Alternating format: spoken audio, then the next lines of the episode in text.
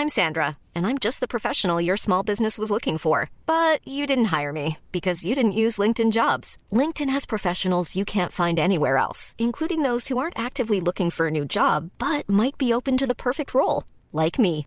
In a given month, over 70% of LinkedIn users don't visit other leading job sites. So if you're not looking on LinkedIn, you'll miss out on great candidates like Sandra. Start hiring professionals like a professional. Post your free job on linkedin.com/people today.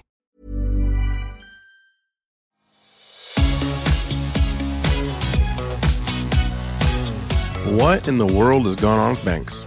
The bank, formerly known as Credit Suisse, has been in the news for years about their financial trouble. And then we had America's 20th largest bank fail in mid March. What is the future of banking? Should we be greedy when everybody else is fearful? Should we be buying bank stocks right now? Or is this a falling knife situation and there could be much, much more price falling to come? Today, we're going to listen to a few experts. We're going to see if we can figure out what the heck is going on in banking world. Are we headed for another financial crisis, or is this an opportunity to buy? You're listening to My Millennial Investor, the show where I search the financial world for the most up to date investment ideas, market trends, and income streams so you don't have to. I'm your host, Nick Bradley. Let's get into it. Before we get into the bank failures, and we, we are going to talk about how the banks failed and what exactly happened and why that may be different from what is going on uh, in 2008. But we need to hear about some experts first. Let's listen into our first experts. This is a podcast from a group of surely some of the smartest men in the room. Let's give a listen about what are interest rates. How about these rising interest rates? It's crazy. It's making it tough for people to buy houses. Well, yeah, well, it's always confusing to me because if the interest rates are rising, but it's tougher to buy a house, does that mean that so many people are more interested in a house? And so that's why it's harder to buy a house? And how do they even determine interest rates? Like, how many people are interested? I think the Fed does it, right? Yeah. Do they do a survey? They don't ask. They just tell us what's up. I've never been asked. No, I wouldn't even know what to say. I'd be f***ing super confused. Yeah. I'd be super confused. Yeah, it is the Fed Reserve and the central banks around the world that set interest rates. No, they're not taking a survey. No, they're not asking us as the consumer what we want interest rates to be. I like how they said it's like when people are interested in buying a house. Okay, those weren't experts, but that was a pretty funny clip that I saw this week and I wanted to share. With the quickest rate hikes in modern day history, things are starting to break, and we're mainly seeing these types of breaks happening in the banking sector. As far back as October 2022, it was stated in multiple reports that Credit Suisse was in trouble. They were planning to overhaul their entire investment banking operations. They had talked about splitting the bank into separate different units, including one that would be used to like offload some of their poor, riskier garbage assets. And basically, for the entire 2022, Credit Suisse, a Swiss bank, if you didn't know, had been in the news because they were in some capital trouble. Capital trouble just means that their stock had lost so much value and they were losing billions of dollars in bad investments that things were getting so tight on their balance sheet that they were getting into trouble with the regulators at the EU. Let's go over a quick timeline of the Credit Suisse collapse. As far back as 2009, they were fined $536 million for bypassing U.S. sanctions. Fast forward to 2014, they were fined 2.6 billion for evading U.S. taxes. 2021, they lost 5.5 billion due to risky exposure to the Archegos fund failure. In 2021, they froze $10 billion in funds due to the green Greensill collapse, one of their bad investments. In 2022, they pled guilty to defrauding investors over $850 million loan, and they were fined an additional $475 million. And then just a little bit of news in 2023. They delayed their annual report to address concerns about the SEC. The Saudi National Bank said they couldn't provide any financial support, even though they were one of the largest shareholders of Credit Suisse. And finally, U.S. Treasury and ECB, that's the European Union Banking Collection, announced that they are monitoring the Credit Suisse situation, saying that if they need support, they will be there to help. And as we know now, UBS was that big support. Even though, as we'll find out, the Swiss government provided billions of dollars in liquidity, it still wasn't enough to keep Credit Suisse alive. You see, to stay in good standing with bank regulators, banks need to stay above their regular required capital ratios. Otherwise, a bank could be forced a bank run and things get messy when there's a bank run. So, banks need to have certain ratios set by the federal government or the EU or the Australian Regulatory Board. So, they need this type of money so they can pay out dividends, they can repurchase shares, and do other kind of operational moves. Well, a bank must maintain a certain amount of core capital as a percentage of their risk weighted assets. Think like loans, like they need certain loans to offset certain deposits. Well, at the end of the second quarter, Credit Suisse actually had an extremely strong ratio, 13.5%, when regulatory requirement was only 10%. However, when a bunch of customers decide, I don't want to bank with you anymore, and they take all of their money, that ratio gets messed up pretty quick. Customers withdrew 123 billion with a B Swiss francs from Credit Suisse last year, mostly in the fourth quarter. And the bank reported an actual annual net loss of 7.3 billion Swiss francs, their largest loss recorded since 2008. Then what happens? Well, the American government took over a few banks a couple weeks ago. The largest one of those banks was Silicon Valley Bank in California, and this pushed bank stocks around the globe falling shares everywhere. From London to Sydney to Singapore, bank stocks were in trouble. And if you're already Credit Suisse and you're already in trouble, and then the whole banking sector takes a bit of a dive, you're in a lot of trouble. So Credit Suisse fell. Credit Suisse is basically no more. UBS bought out Credit Suisse over a weekend deal for 27 cents per share. That's not a lot of money. The bank started the year at $10.50 or so. By Friday's close of trade, it was $2 per share. And then UBS comes in and bails them out at 27 cents per share. Do not worry. I know you're all worried. The executives in the C suite from Credit Suisse, they still all got their bonuses. Yes, bonuses were paid out exactly one week before the buyout. The real losers here are the average shareholders of Credit Suisse. Think about it if you were like, okay, this is a value stock. January 2023. You buy Credit Suisse, a beat-down bank stock, one of the largest banks in the world, and you're like, this can't fail, right? $10 per share at the beginning of January, this is a buy. And then you see it go from 10 to 8 to 7, all the way down to 2. And then you wake up Monday morning and you're paid 27 cents per share. Yikes. I hope you guys weren't a part of that group. I hope you did not have any money in Credit Suisse.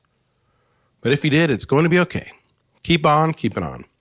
The Credit Suisse crash and then the ultimate bailout between UBS, it eventually spilled over into the other European banking shares, and French shares fell and German shares fell. In fact, this morning, Deutsche Bank is in a lot of trouble. Italian and UK banks also plummeted, and chief European economist Andrew Cunningham said Credit Suisse is not just a Swiss problem, Credit Suisse is a global banking problem. So after the break, we're going to talk about what is the global banking problem. We're going to talk about the American Bank, Silicon Valley Bank, which is the bank, the preferred bank for all American startup companies. When you think of Silicon Valley, Silicon Valley Bank is where everybody put their money. How did they go from $120 per share to zero in one week? We'll talk about that right after the break.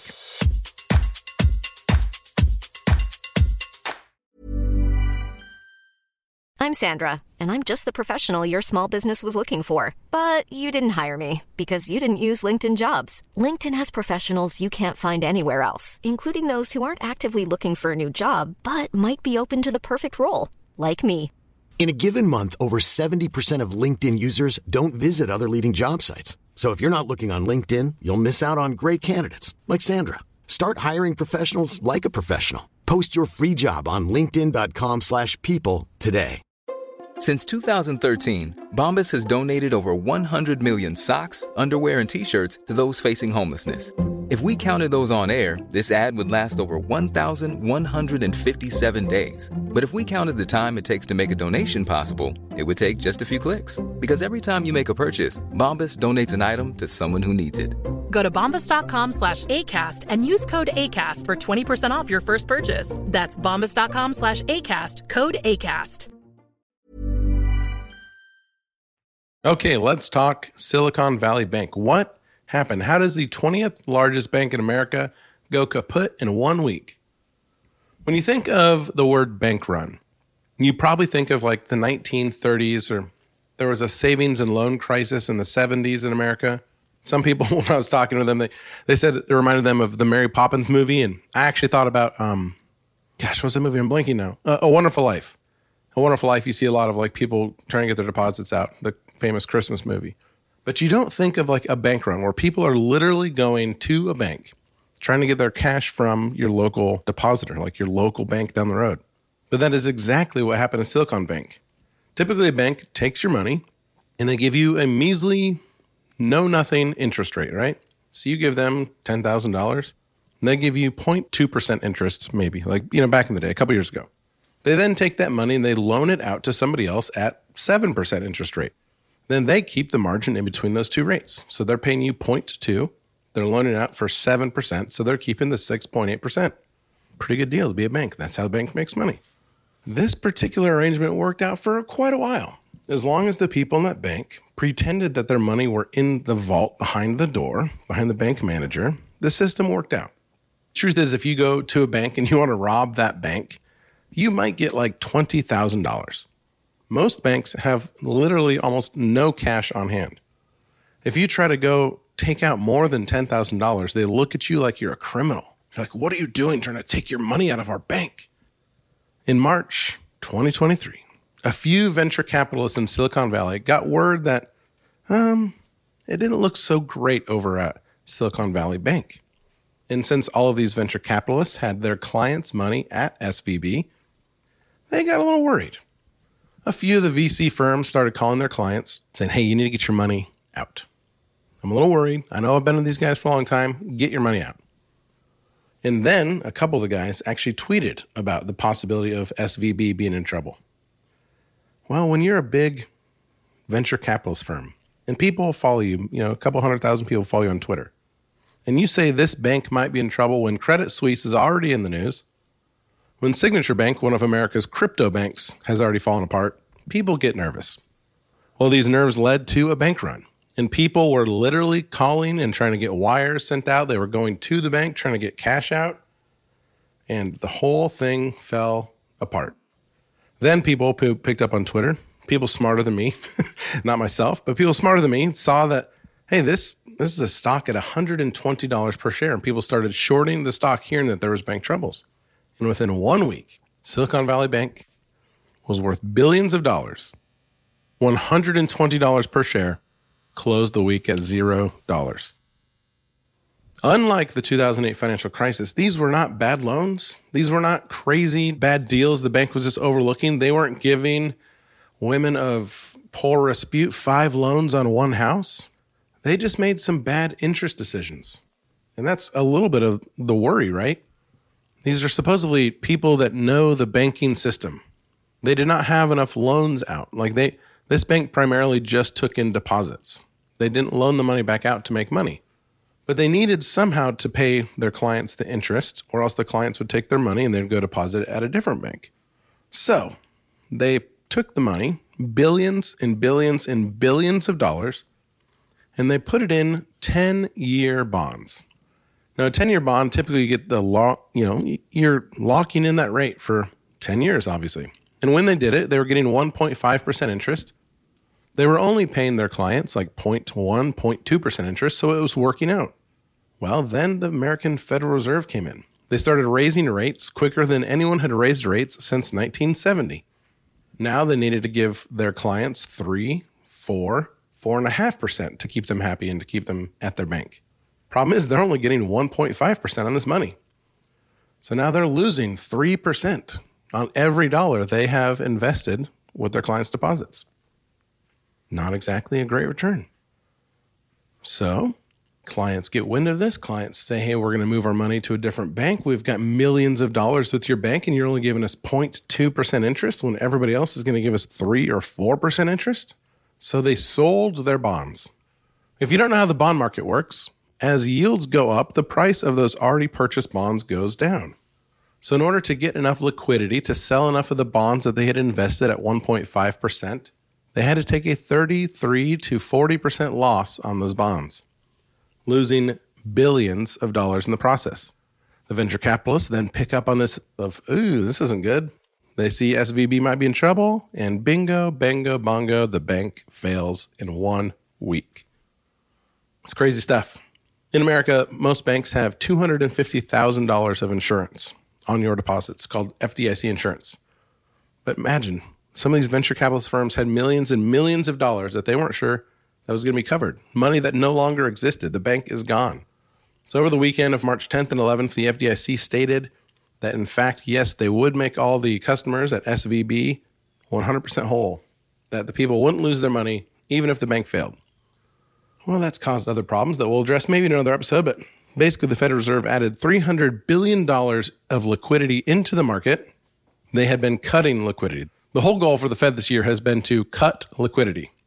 They had gotten their balance sheet down $600 billion from January to March.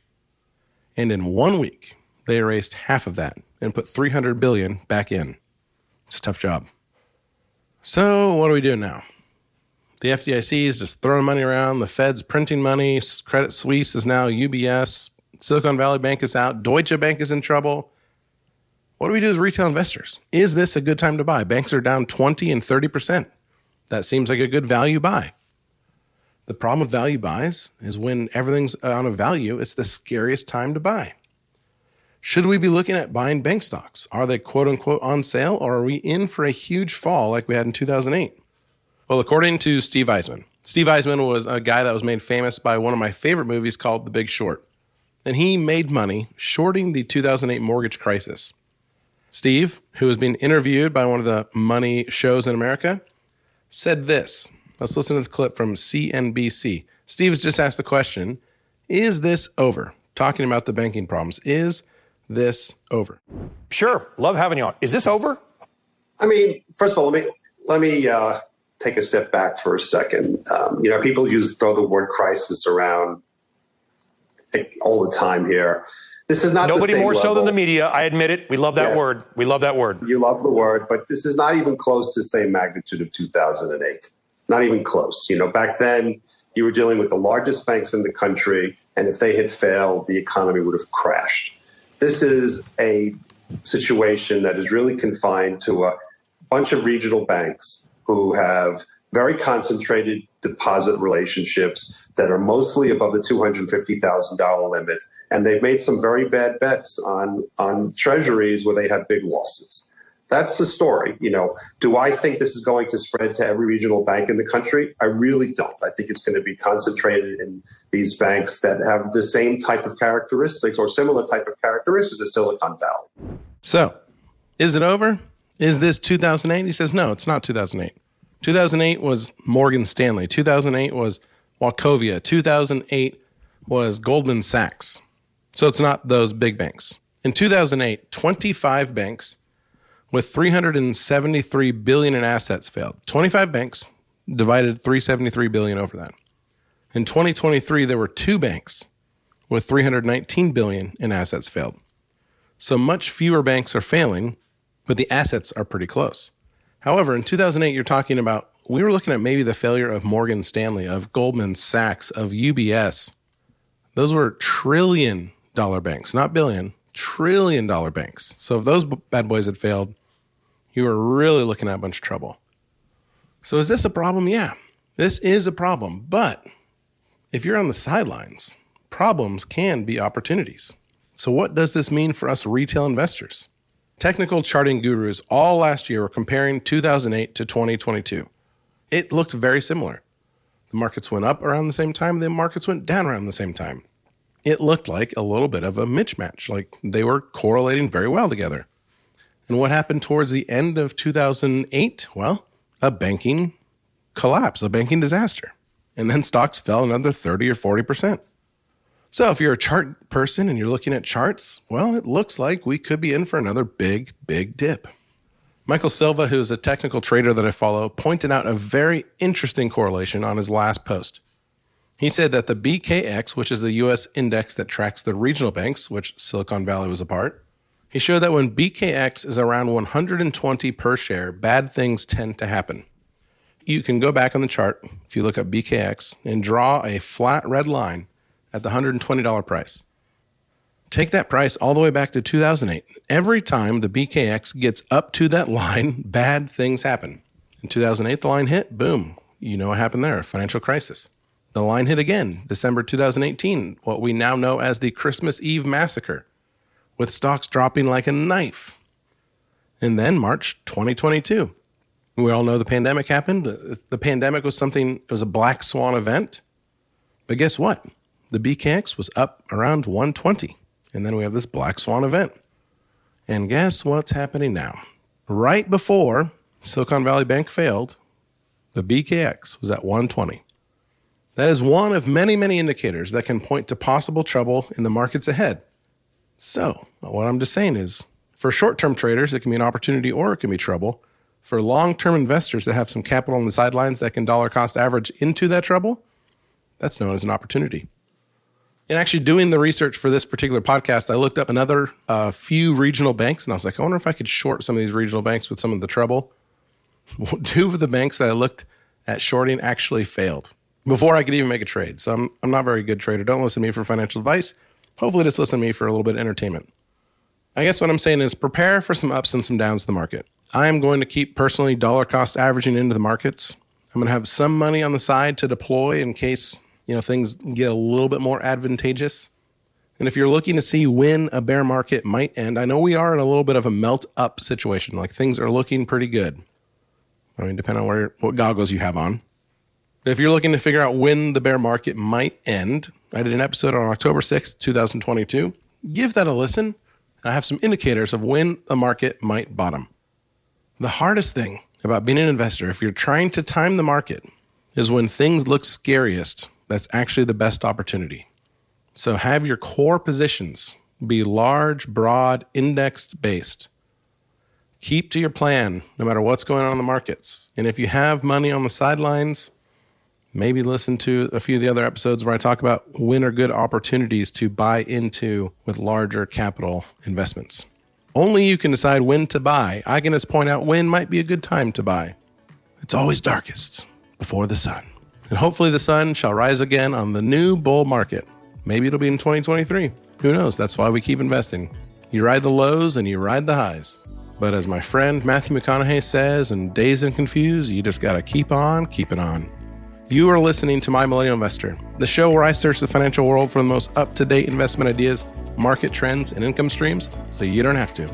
I'm your host, Nick Bradley. We'll see you next week.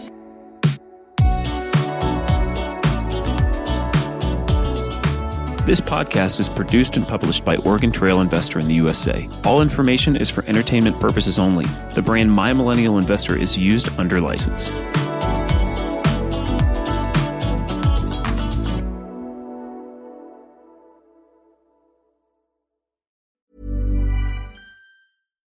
Deserves the best, and there's no better place to shop for Mother's Day than Whole Foods Market. They're your destination for unbeatable savings, from premium gifts to show-stopping flowers and irresistible desserts. Start by saving 33% with Prime on all body care and candles. Then get a 15-stem bunch of tulips for just $9.99 each with Prime. Round out Mom's menu with festive rosé, irresistible berry chantilly cake, and more special treats. Come celebrate Mother's Day at Whole Foods Market.